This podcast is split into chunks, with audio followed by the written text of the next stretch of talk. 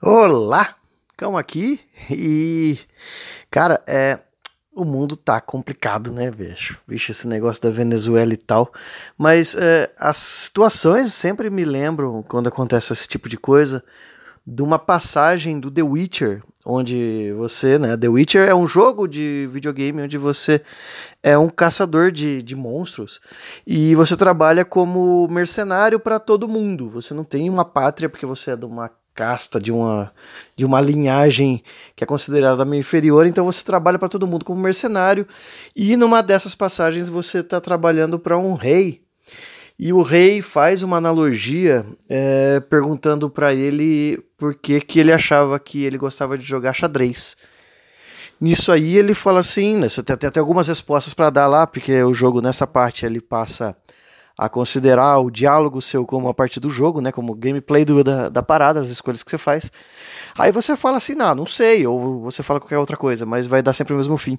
Que aí ele fala o seguinte, não, porque para deixar mais inteligente, mas não, o, o, xadrez tem uma coisa, tem regras determinadas, tem formas de, de você andar que são determinadas que a outra pessoa não vai poder fazer de forma diferente, então não pode ser considerado como uma guerra. A guerra, por sua vez, ela tem algumas estratégias, ela não, res, não respeita ordens, não respeita castas, não respeita nada. E a analogia do tabuleiro é muito boa, porque só os, os peões não têm a noção de que são peões, os cavalos não têm a noção das outras peças que estão acima dela, só das que são cavalos iguais a ela, ou os, os inferiores. Mas ele faz a analogia de dizer que muito pouca gente é, consegue ver o tabuleiro por inteiro, consegue ver todas as peças e como essas peças se movem nesse tabuleiro.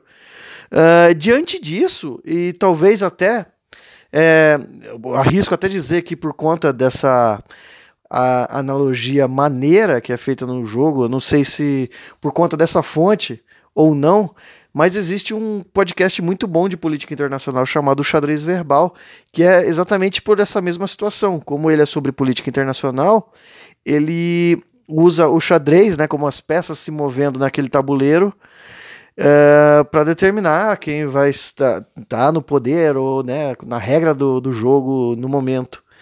Mas, enfim, eu queria usar essa parte do, do tabuleiro e da, da forma de que a gente tem uma visão parcial sobre o negócio para falar da Venezuela. Veja que perigoso aqui, falando de novo de política, né? Você não já apanhei o suficiente, não. Na verdade, eu faço podcasts para ser refutado. Eu acho que a grande máxima de você se expor é você ouvir opiniões diferentes e não pessoas que concordam com você. Porque você lidar com pessoas que parecem com você só vai fazer você ficar parecida com elas.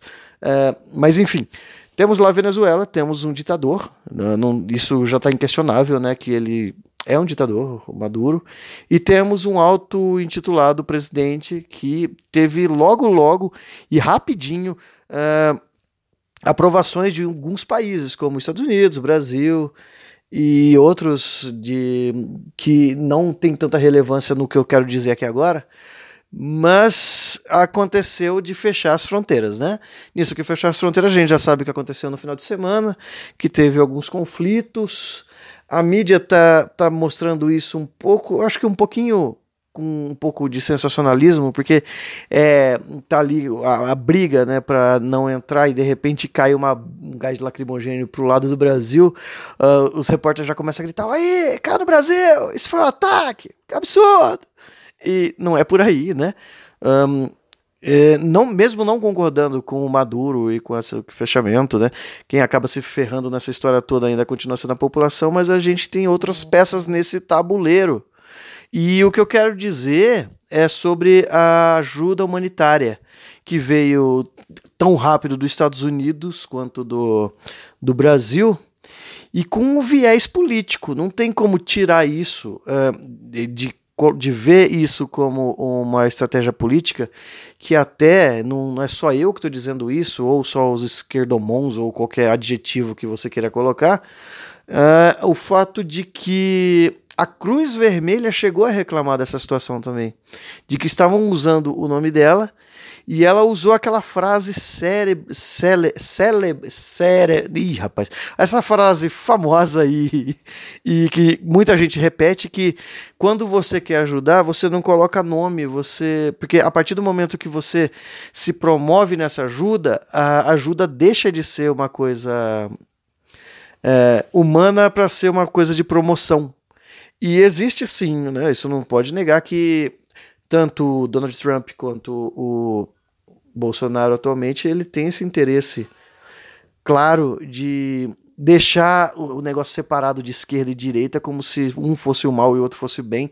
Eles gostam dessa, dessa dicotomia para se valer de alguns discursos, né, um pouco mais duro, e isso e aí que mora o perigo. Eu acho que esse é o grande perigo assim, a a real história a gente só sabe depois que passa. A gente está ainda vivendo essa situação. A gente só vai ter ali um, um, um, um deslumbre total da situação lá daqui a 5, 10 anos, depois que toda a poeira baixar. Mas é que mesmo com, né, com essas coisas claras, a gente há de duvidar e não comprar simplesmente o barulho, né? Do, olha ali, o mal está infiltrando.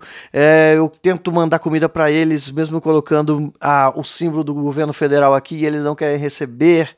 Tanto é que, assim, uh, o auto-intitulado presidente foi o que está se beneficiando dessa, dessa ajuda humanitária, que foi ele que está recebendo, né? E isso eu também não quero passar um pano para o Maduro, não. Maduro tá deixando a parte de alimentos só para para casta dele, né? Só para os amigos do rei. Mas o que eu quero dizer é que não existe virgem na zona. Desculpa o termo, mas eu acho que é bem apropriado para a situação. Não existe aí o bem e o mal. Existem pessoas que estão lutando por seus próprios interesses. Inclusive teve aquele atentado ao Hugo Chávez em 2002 que existe uma linha onde põe ali alguma influência dos Estados Unidos na história, mas isso nada foi provado e é como eu disse anteriormente, só o tempo, né? Quando depois do tempo passado que a gente vai saber de mais coisas. Mas é, o que eu queria deixar de mensagem é: não morda chumbada de nenhum dos lados. Nenhum dos lados. Não existe mocinho ou bandido. Existe pessoas lutando pelos seus interesses, querendo ali o seu quinhão e quem se ferra nessa história toda é a população da Venezuela, que, pelo amor de Deus, né, tá meio ferrada nessa história. É isso. É, obrigado pelos comentários, pelas refutações e pelos xingamentos, por que não? Porque eu acho que é isso que faz o construir. É, eu não tô aqui para ser o dono da verdade e nem receber pedras aleatórias. Eu quero refutações, sim, mas eu quero refutações claras e com objetividade, tá ok?